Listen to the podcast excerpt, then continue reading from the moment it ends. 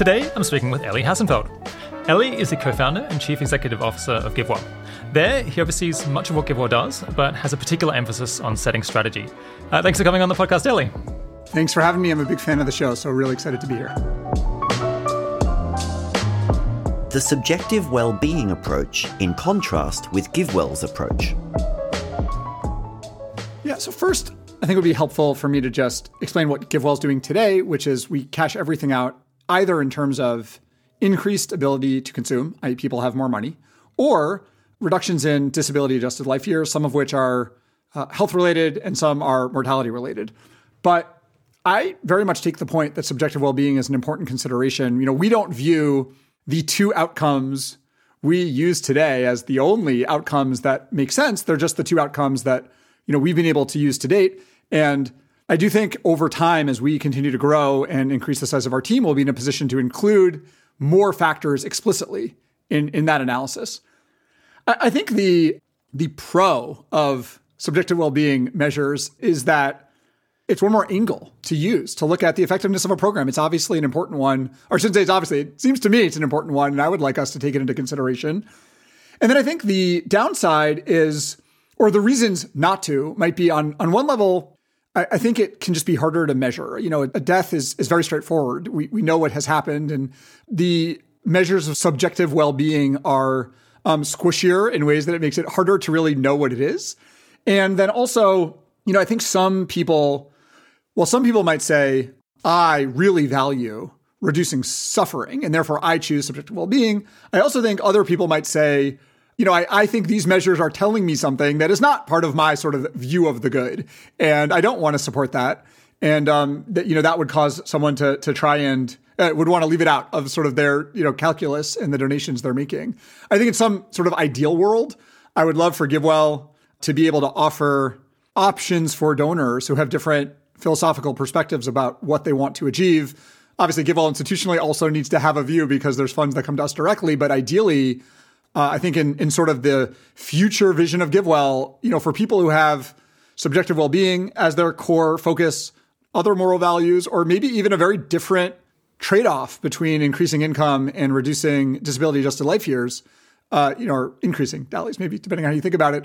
Those are programs we'd like to be able to bring to donors and let them choose because we don't see ourselves as being, I don't know, we're not trying to add value by being particularly good philosophically. That's not part of like GiveWell's comparative advantage. And so it'd be better if we could, where donors want it, allow them to use their own judgments to make decisions. The value of saving a life when that life is going to be very difficult. To most people, it's intuitive that it's more valuable to save the life of someone who feels that they're really flourishing and is super glad to be alive than it is to save the life of someone who thinks their life is barely worth living, uh, who, who uh, maybe doesn't even care that much whether whether they live or die. And it, yeah, it could, could, be useful to use the numbers to make it a bit clearer how this might end up affecting your your, your relative priorities here. If you imagine you know, people scoring their quality of life out of 10. That's kind of the standard subjective well-being scale. Uh, and let's say that we use the number three as the number at which someone is rating their existence as neutral, with kind of the good and bad things in their life canceling out. And that's kind of a typical answer for what people say would be the neutral point for them if they were scoring themselves. So if someone is going to report a quality of life of 4 out of 10 for the rest of their lives, then from a well-being adjusted life year, a well-being point of view, then it's equally valuable to them to prevent them from dying as it is to increase their well-being permanently by 1 point out of 10. That, that would be uh, from 4 to 5 in this case.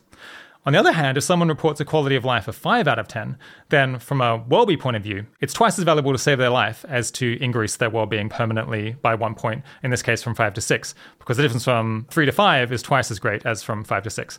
So yeah, HLI notes that many people in very poor countries who, you know, otherwise might die of malaria in the absence of additional anti-malarial bed nets have, you know, unsurprisingly pretty challenging lives with, with plenty of hardship in them. And that, as I understand it, suggests that uh, to them it's more likely to be cost effective to make people's lives better uh, than to make them longer, or all else equal. I guess so. That's a very long lead in. Uh, but uh, yeah, what do you and GiveWell make of that sort of line of argument? I think the place I want to start is I think this is a case where I feel most strongly that I would want to hear from the people themselves in low income countries about this topic. And I think that's because I think if you if you kind of draw out this line of reasoning, it leads you to the conclusion that there is a very high proportion of people living in low income countries who would choose death over continued living based on their self reported life satisfaction.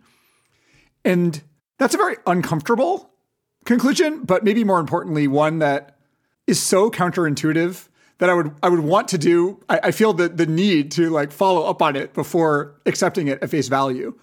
And so that maybe a somewhat minor point about like sort of where you draw the line on the scale, but still, you know, in this case, yeah, I think the the sort of maybe purely emotional urge I have is to say that doesn't quite seem like it could be right. Intellectually, I know it could be right. Therefore, I, I need to follow up on it because it's so inconsistent with my sort of starting point for what people would say. Yeah, it, it, definitely can get uncomfortable or, or weird. Or, or, maybe if you were surveying people on the subjective well being and you really said, you know, if you score yourself a two, we're going to take it that you actually mean that you would rather not be alive right now, then maybe people would reassess. Because an interesting thing is that people almost everywhere in, in the world, when you survey people, even people in serious poverty, almost always say that they think their life is uh, better than not existing uh, and that they and they want to continue surviving and, and so on you know, I've heard some philosophers say that uh, that kind of intuition that we all have about how great it is to continue existing might be a little bit suspicious because we might have evolved to have that attitude. We necessarily almost have to evolve to have that attitude, even if you know, our lives are very uh, unpleasant, and and so that kind of bias might affect all of us. But you know, I'm, I'm I'm not really too keen to go there, and I feel extremely uncomfortable. You know, if someone says that saving their life is really valuable, I'm I'm glad to take that at face value, whatever, like, and, and to trust that over some subjective well-being survey. Right. So, so I mean, just so I think that like that discomfort is a good starting point, though not an ending point, and certainly something that we we are very committed to internally. Is uh, I don't know one of our company values or whatever you want to call it is truth seeking, and what we mean by that is we're not going to we're, we're going to have the hard conversations and keep digging to try to get the answer that that is you know correct as far as we can as we can see it. And so therefore in this case I would say I am very suspicious of philosophizing and reaching a conclusion that seems extremely counterintuitive and then running with it. But we're a place that wants to, you know, go deeper and embrace, be open to, you know, strange conclusions, or maybe I should say differently, like conclusions that seem strange to us today that will not seem strange to us in the future once we've spent more time with them and done more research on them. Whether economic policy is what really matters overwhelmingly. I think I want to start with the, the parts of the critique that I take on board and maybe what I think we would ideally be doing differently, but then move into uh, the critiques of the critique that I have and where I think it maybe is is overstating its case. So I think the part of this critique that I, I really like and I've been thinking about recently is I don't think that we at GiveWell have put enough time into finding ways to explore the space of possibilities in this area given its potential importance. And I think that that is something that I don't I don't regret historically, I'll tell you why, but I do think going forward as we've grown and as we continue to grow, I'd like to be in a position where we've explored this enough to have a, a really great answer, which either is we're doing this in this area or we're not because of this, you know, pretty compelling reason.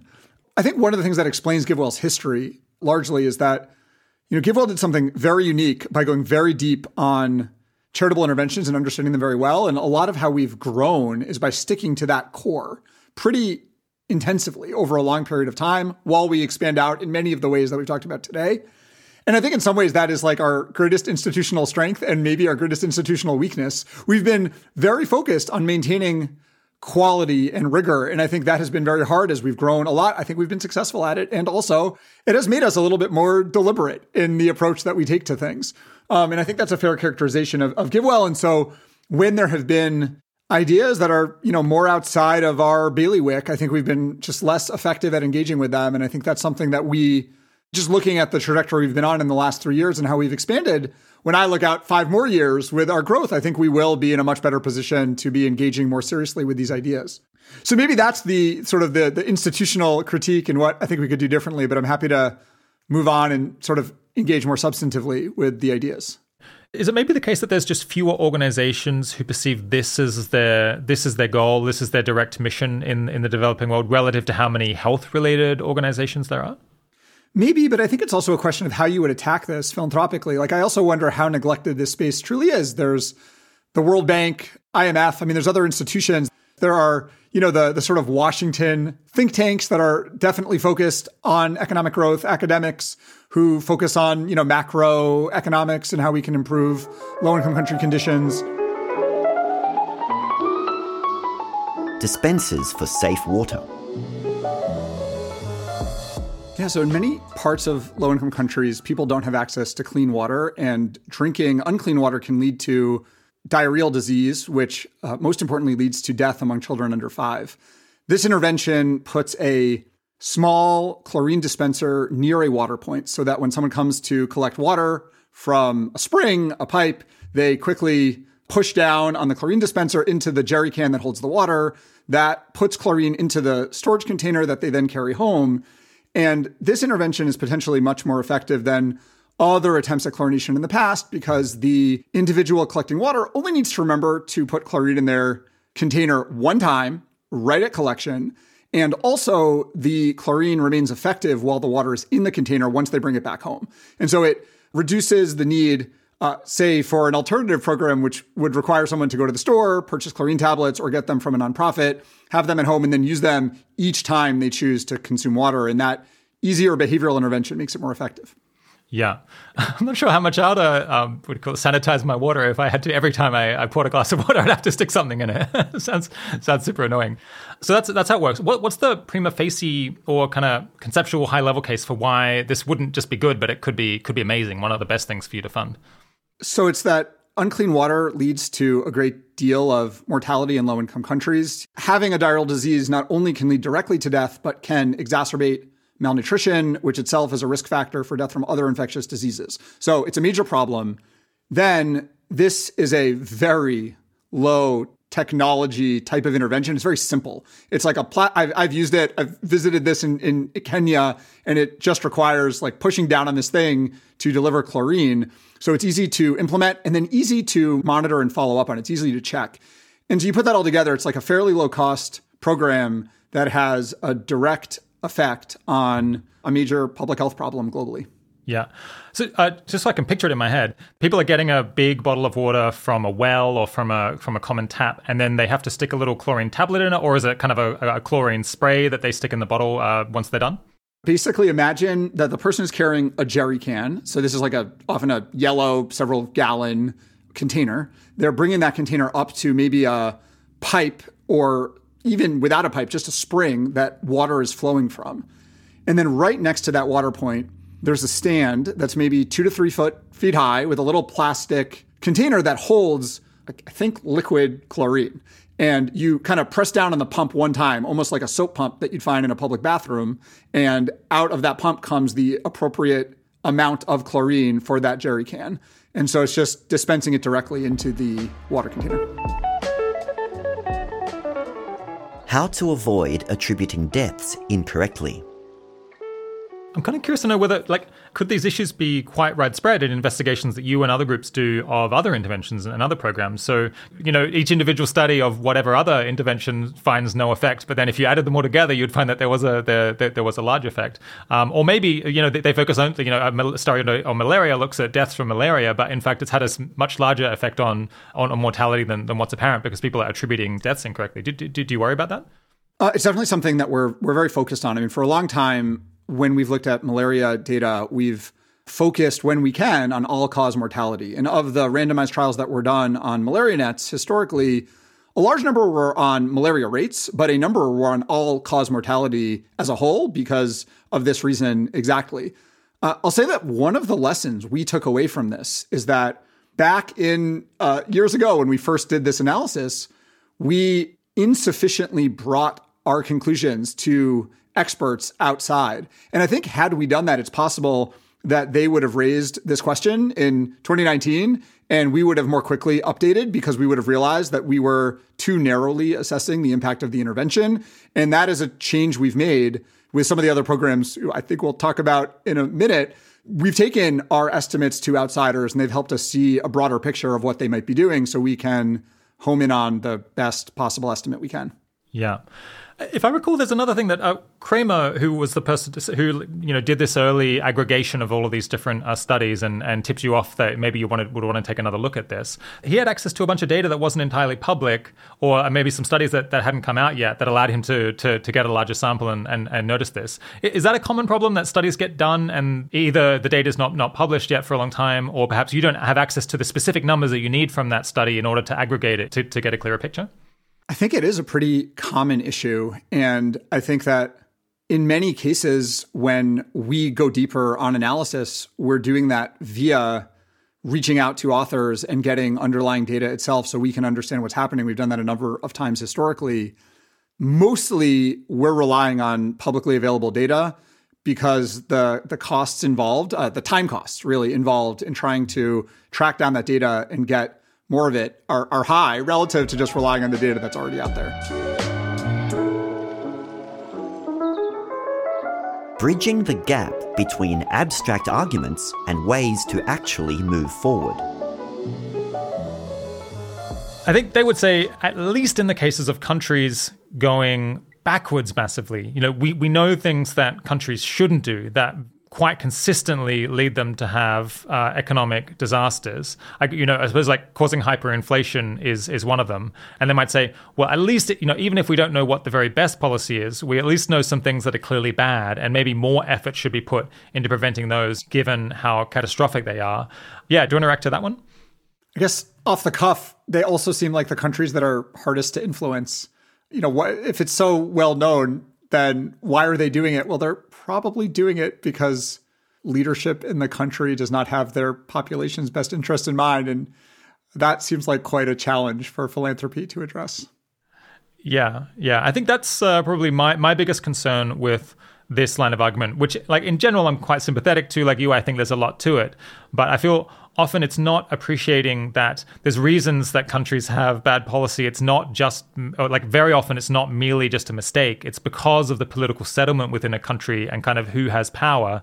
And coming in and telling people that they could be richer if they change their policy one way or another. The elites often don't want to implement those policies because they think it would weaken their position one way or another, or at least they're, they're not they're not suffering from from the poverty. So there's kind of there's this whole other angle of political economy trying to understand how do countries end up with the policies that they that they do, given how the political system works. But that's why I think like ultimately, yeah, ultimately like where I think GiveWell has something to to add to this conversation, but sort of many of the conversations we've had is to say, well, we, we can look at it from the ten thousand foot view or the fifty thousand foot view. That's important because it can help us decide where to put our resources. It's hard to figure out what's true from such a high level, and so I think like to some extent, what makes me really excited about our work, I think it's really cool, is that we are trying to operate, we're trying to be good about thinking at the 50,000 foot level, but then, you know, dig all the way in and ask, what can we do in this case about this problem? And so when I think about this specifically, I have absolutely no idea what to give money to to improve economic growth in, you know, country A, B, or C. But I can imagine a proximate step of finding people to spend time on this for a while and see what they come back with. And having watched a lot of different types of programs over many, many years, you know, from GiveWell, from Open Philanthropy, you know, more research often leads to new ideas. And so that's a really, you know, and so we're excited. I'm excited about our opportunity to support work like that because it can sort of bridge this gap between very abstract, you know, arguments where there's good arguments on both sides to find opportunities to actually move things forward.